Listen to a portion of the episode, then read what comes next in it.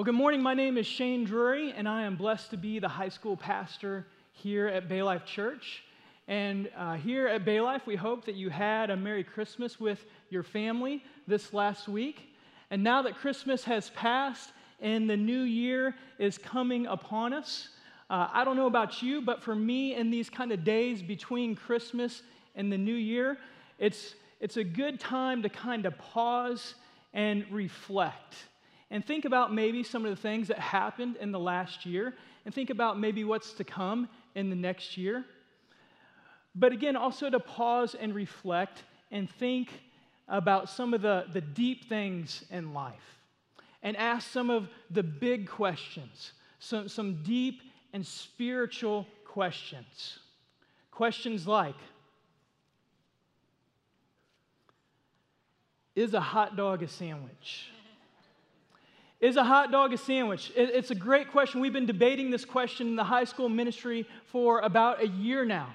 And the answer, obviously, is no. A hot dog's not a sandwich. It's a hot dog, right? But there are other questions out there, great questions that I often find myself pondering. Another one is, where is the internet? Right? Here's this thing that we all use, like millions of us use every single day. But really, where is the internet? I mean, is it in some random guy's garage in Seffner? Is the guy's name Gary? Does Gary wake up every morning and go to his garage and turn the internet on? Can Gary turn the internet off? I don't know. Where is the internet? Another one for some of my northern friends, perhaps. When the snow melts, where does the white go? This is perplexing. Right? We have these giant mountains of white snow, and then it gets warmer and it melts, but where does the white go? I have no idea. There are a lot of why questions that we like to think about and we like to ask. For example, why does McDonald's not serve hot dogs? Right? It's because it's not a sandwich. It's a hot dog. Think about it, right? Another one. Why are there not more kids in the world named Gary?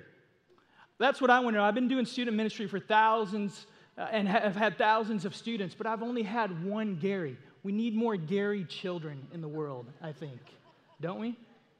From Florida, being from Florida, maybe we ask this why question.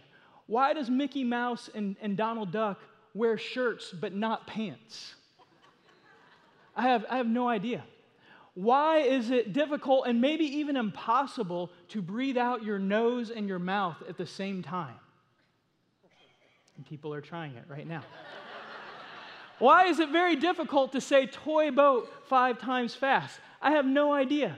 And one of my favorites that I like to sit and stare and think about is why, when you're on an airplane and you're going hundreds of miles an hour, when you throw a ball up in the air, does the ball not hit you in the face, right? I mean, the ball is up in the air, suspended in midair, and the plane is moving forward like hundreds of miles an hour. That ball should come hit you in the face. You know what I'm saying? Don't tell me about cabin pressure and things like that. It just doesn't make sense to me, and I ask why. See, we're curious people. We're curious people, and we often want to know why things are the way they are. We also want to know why things happen to us. We really want to know why things happen to us, especially when trials come into our lives and when difficult things come into our lives. And we ask the question, why? And we often ask God, why? Why, God? Why would you allow this to happen to me or come into my life? Maybe questions like, why, God? Why did you allow my mother to die when I was so young? Why, God, why doesn't my father care about me? Why, God, why don't I have any good friends? Why, God, when I so desperately long to be married, do I remain single? Why, God, can my husband and I not have children? Why, God, why was my child born with this disability? Why, God, when I've worked so hard, did I lose my job? Why, God? Why do I have this cancer or this disease? Why, God? Why did I lose the one that I love so dearly? And when we experience this pain, and when we experience this confusion, we often find ourselves asking why. And sadly, at times, we even begin to question God. We question His goodness. We question His love for us. We question His plan for our lives. And at times, we even question if He's really there. Well, this morning, as we wrap up this series called Emmanuel, God with Us, I hope you'll be reminded and encouraged to remember that God is with us in our confusion. And not only is He with us, He is for us, and He is working on our behalf for His glory and for our joy. So if you have your Bible this morning, I want to encourage you to turn to John chapter 9 with me.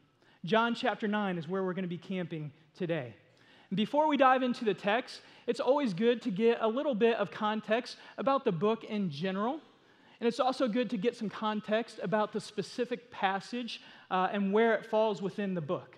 And so we know the book of John is written by the Apostle John, who was one of the closest companions to Jesus while He was on earth. And John very clearly tells us why he has written this book. In John chapter 20, verse 31, this is what John says to us about why he has written this book under the inspiration of the Holy Spirit. This is what he says. He says, "These things are written so that you may believe that Jesus is the Christ, the Son of God, and that by believing you may have life in His name." And so John tells us, the reason that I have written this book and the reason that you're about to read the words and hear the words that you're about to hear this morning is so that you may know and believe that Jesus is the Christ. He is the Son of the living God. He is God. And so that you may hear that and believe that and know that and trust in Him and have life, true life, abundant life on this earth and life eternal with God our Father in heaven forever. This is big stuff. Big stuff we'll be looking at this morning. And then in John chapter 8, which precedes the text that we're going to be looking at today, we see that Jesus is in conflict with the Pharisees, the self-righteous religious leaders of the day. Jesus is in conflict with them. And in one of these conversations, Jesus says this. He says, "I am the light of the world. Whoever follows me will not walk in darkness, but will have the light of life. I am the light of the world." And then later on in the chapter, in John 8:58, the conflict escalates when Jesus clearly declares Himself to be God. He says, "Before Abraham was, I am." And He ascribes to Himself the most holy and personal name of God, I am. And upon hearing this, the Pharisees, they pick up stones to try to stone Jesus for committing blasphemy, for declaring Himself to be God. But Jesus is able to escape. And that brings us to John chapter 9, which we'll be looking at today. Now, John chapter 9 is really just one long story. It's around 41 verses, and we don't really have time to walk through and look at every single verse this morning. So what I want to do first is to kind of give you an overview, a summary of the story, and then we're going to zoom in and focus on just a few verses in this story in John chapter 9. And so what we see in John chapter 9 is Jesus and His disciples. They come upon a blind man who was blind from birth. And Jesus is going to demonstrate that He indeed is the light of the world. And He's also going to provide some powerful clarity for our times of confusion through this encounter. So Jesus and His disciples, they encounter a blind man. The text says that he was blind from birth. And not only was he blind, but he was a beggar as well. And very interestingly, Jesus spits on the ground and he makes mud and he takes the mud and he puts it on the blind man's eyes and he tells the blind man to go to the pool of Siloam and wash the mud off his eyes so he can receive his sight. Now, the reason that Jesus did this was likely to very intentionally violate the man-made laws of the Pharisees for the Sabbath, all right? Saying that men should not create brick or clay or mud on the Sabbath. And Jesus is doing this to draw the Pharisees into a conversation, into a conflict. So the man responds to Jesus' command, and he goes to the pool of Siloam, and he washes the mud off his eyes, and miraculously, he receives sight after being blind his entire life. Now, through a series of events, the blind man ends up being kind of questioned and interrogated by the Pharisees. And the Pharisees, they want to know, how were you once blind, but now you can see? And the formerly blind man tells the Pharisees that this man Jesus, he made mud and he put it on his eyes and he told him to go wash, and he washed, and now he could see. And immediately some of the Pharisees said, "This man is not from God. This man is a sinner, for he breaks the law of the Sabbath." But some of the other Pharisees said, "But how can this be? How can this man be a sinner when he does such miraculous things?" And see, the Pharisees were confused, and the Pharisees were divided, and Jesus' plan was working.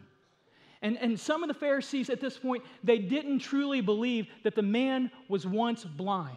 So they take the blind man, and they find his parents, and they take him to his parents, and they ask the formerly blind man's parents, they ask him, one, is this your son? Two, was he born blind? And three, if so, how can he now see? And the parents said, yes, this is our son. And yes, he was born blind, but we do not know how he can now see. See, his parents were fearful that if they gave credit to Jesus, that they would be kicked out of the synagogue. And so they held back. Well, the Pharisees still were not happy with the answers that they were getting, so they go one more time to the blind man, and they interrogate him again, and they say, tell us, how were you once blind, but now you can see? And the man says once again, it was through Jesus who is from God. And upon hearing this, the Pharisees scoffed at him, and they rejected him, and they threw him out of the synagogue. Upon hearing this, Jesus returned to the man who was once blind, and he finds him, and Jesus asks him, do you believe in the Son of Man? And the man says, please tell me who he is so I can believe in him. And Jesus says, you have seen him, and you are speaking with him now. And the man says, Lord, I believe. And he worships Jesus. Incredible. And so Jesus brings light to the darkness when the blind man receives his sight, when the blind man sees his need for a Savior, and when the blind man trusts in Jesus to be his Savior. But the Pharisees, who could see physically with their eyes, they remained in spiritual darkness. They remained spiritually blind, unable to see who Jesus was and their need for a Savior. And so that story kind of sets us up for the few verses that we're going to look at in John chapter 9. And here's kind of the first main point that I think we all need to hold on to this morning and to realize. And that is that we are all blind beggars in need of a Savior. Each and every single one of us. We are all blind beggars in need of a Savior. And so, would you look to John chapter 9, verse 1 with me? This is what it says. As he passed by, he being Jesus, as he passed by, he saw a man blind from birth. And so Jesus and his disciples are moving, and they see this man who is blind from birth, the text says. And we also know, as we've already discussed, that the man was a beggar as well. Now, it would be easy to hear the story and to look at this verse and to read this story and to simply think, wow, that's so great that Jesus had compassion on this poor, blind beggar. And you know what? We too should probably have compassion on the poor, blind beggars of the world. And we should. But what we'd be missing here, what we'd be missing, and what the Pharisees missed as well, is that we too are poor, blind beggars, desperately in need of the compassion and the grace and the mercy of Jesus. See, we are blind. We are blind because of our sin. We're unable to see the greatness and majesty of God. We're unable to see our need for Jesus.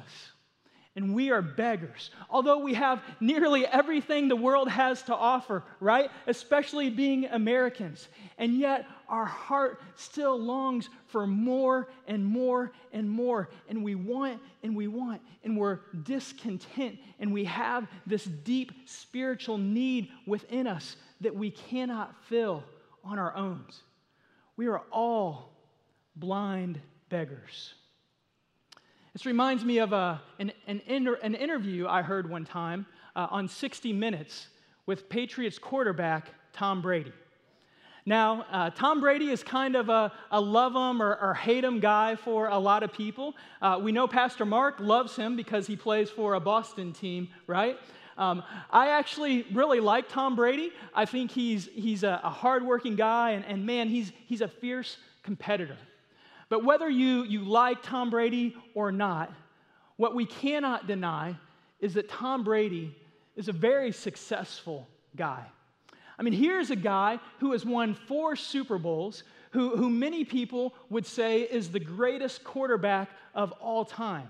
He's had incredible career success. And here is a guy who many people would say is very handsome. He's married to one of the most famous supermodels in the world, and he has several children that he loves and adores. And here's a guy who has made millions and millions of dollars throughout his football career and through endorsements, and he has all the supercars, all the mansions, all the possessions that a person could ever want. Here's a guy who has really everything the world has to offer. But in a very honest and transparent moment, in an interview on 60 Minutes, Tom Brady says, "Why do I have all these Super Bowl rings and all these things and still think there has to be something greater out there for me? There has to be more than this." And the interviewer says to him, "Well, what is it?" And Tom Brady pauses. He looks at the floor, kind of, and he says, "I wish I knew. I wish I knew."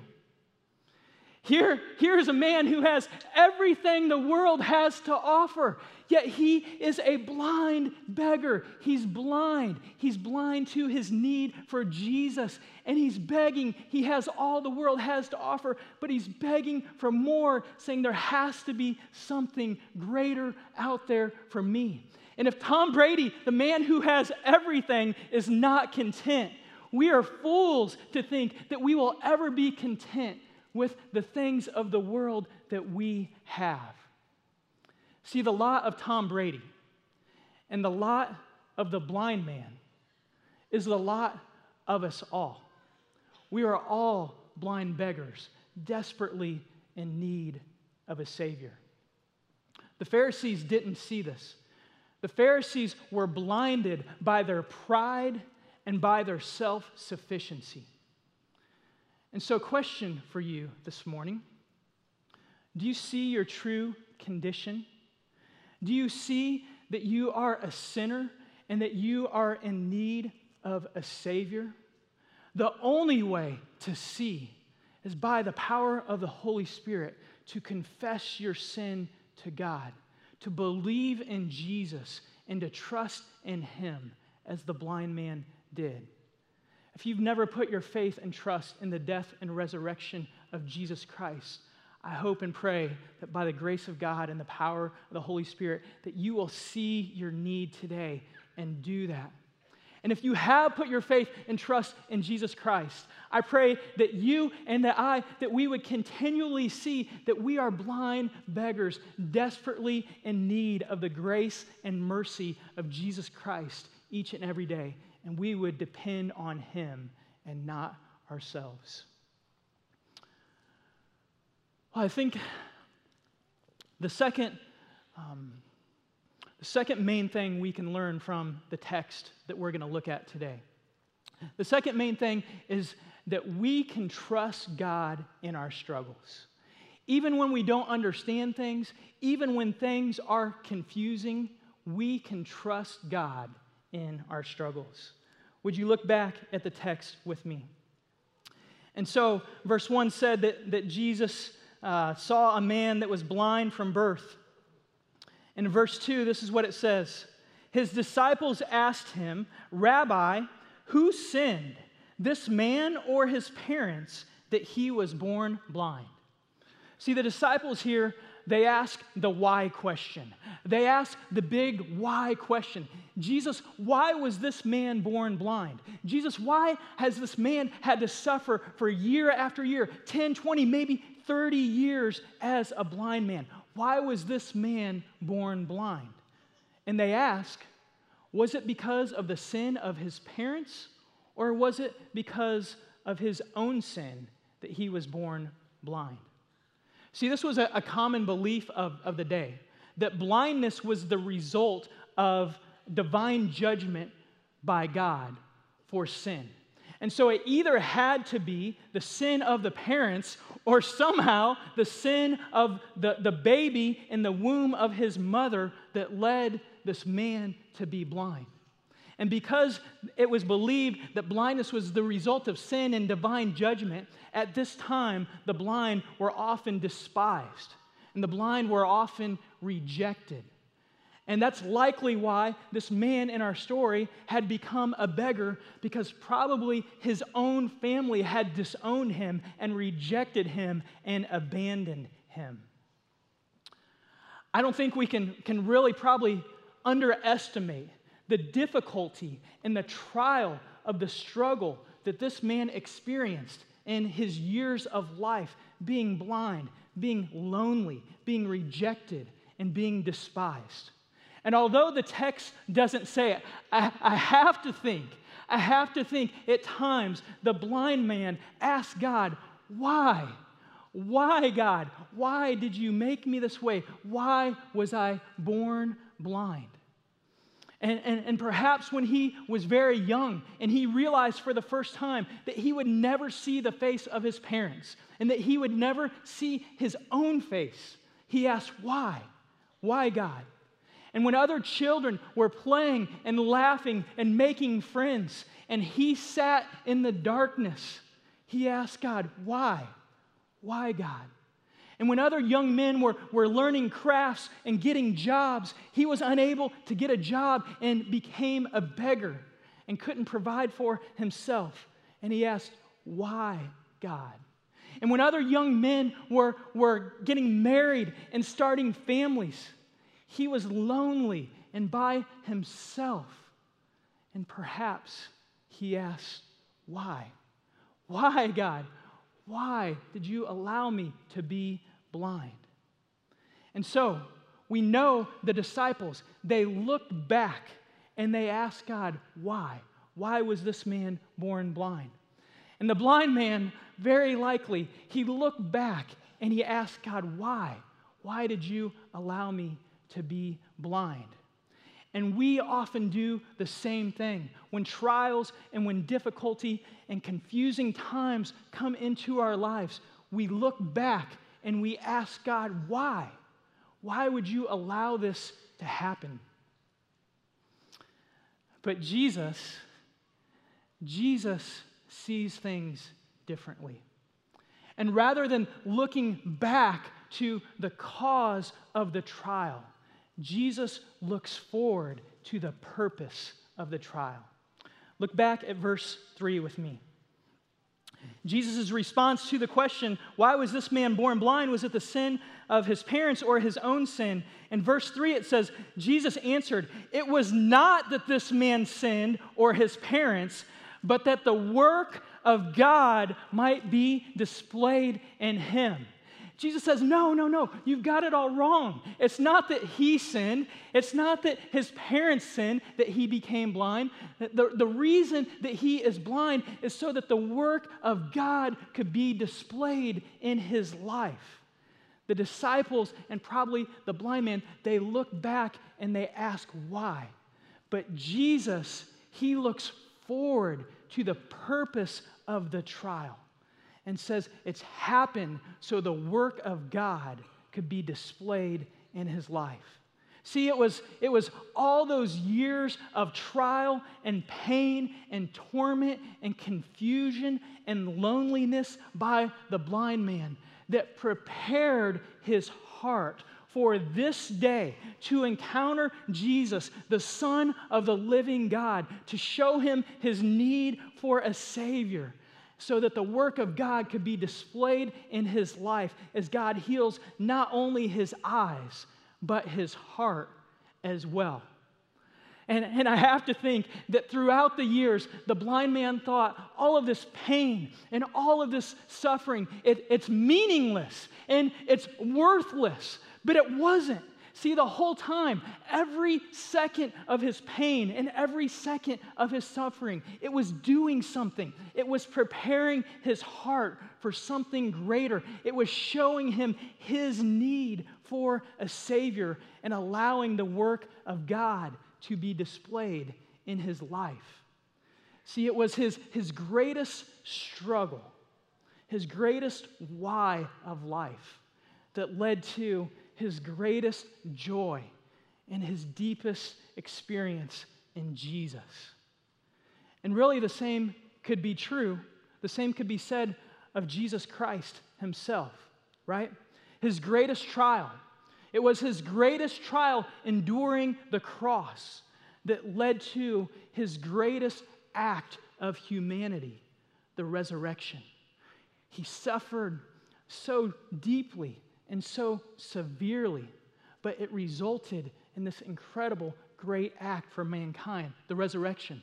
Now ask one day when you get to heaven, find the blind man and find Jesus and ask them, was the suffering, was the years of suffering for the blind man and was all of that pain and torment and torture for Jesus, was the suffering worth it? And without hesitation, I have no doubt that they will say yes. It was worth it. Every second of the suffering was worth the glory of God and his work displayed in my life. It kind of reminds me of when I was 16 years old, and I had a lot of great things going for me. And really I had a lot of the great things the world had to offer. And I was pretty proud of it, actually. I was blessed with a good family, although my parents were divorced. I still had a great relationship with both of them and saw them often. I had a lot of good friends. I did well in school. I started on my high school football team. I was dating the captain of the cheerleading squad, all right?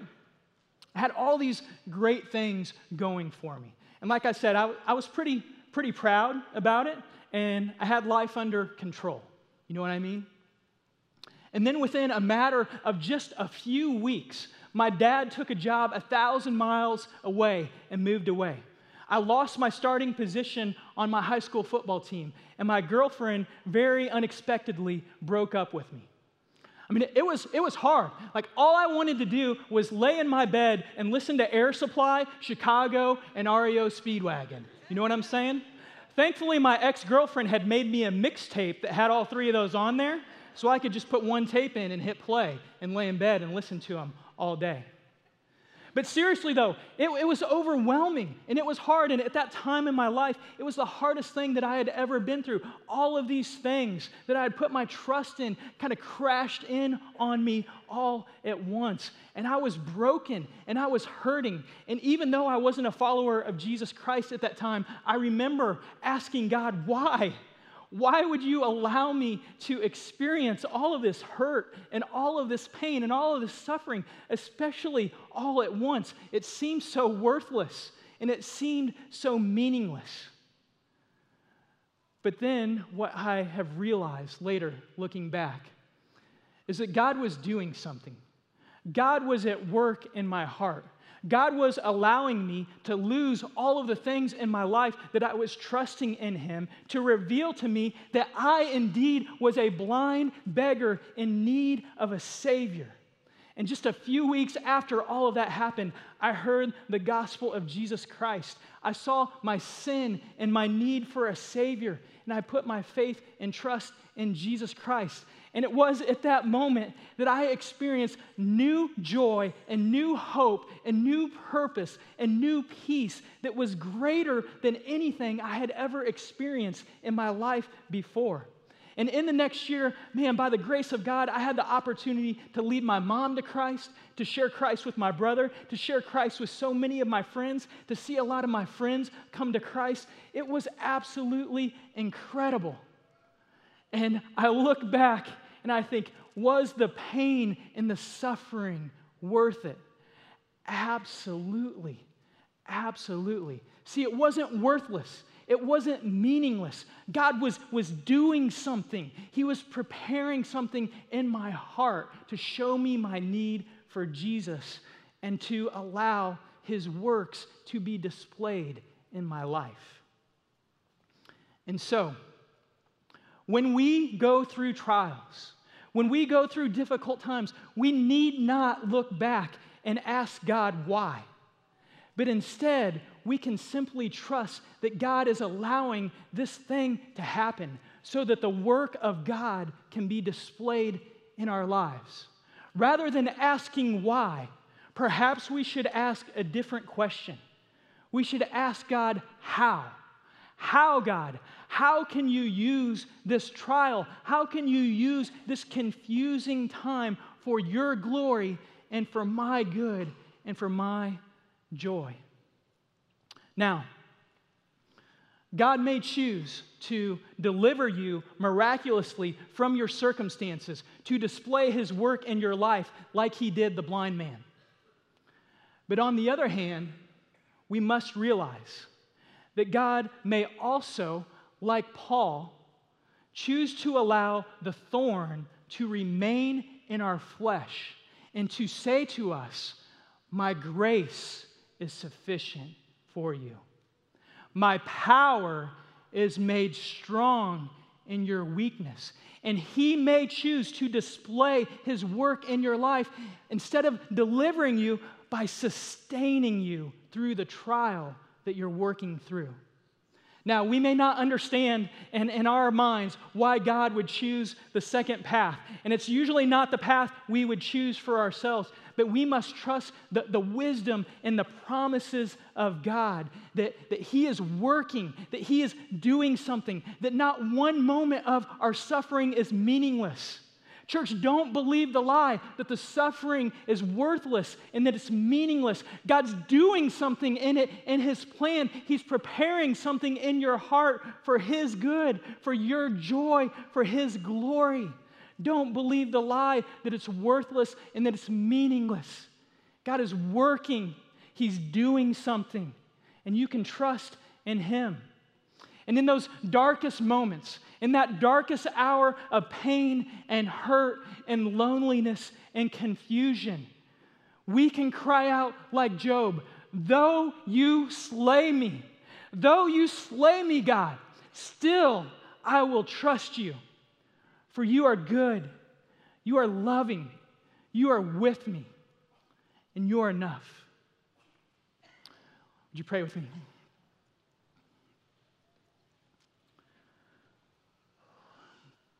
Father, there are a lot of things that we don't understand. There are a lot of things, God, that we would never choose for ourselves. But we're thankful, God, that what you are most concerned about is not our comfort and is not our ease, but is our holiness and is our righteousness and is your glory.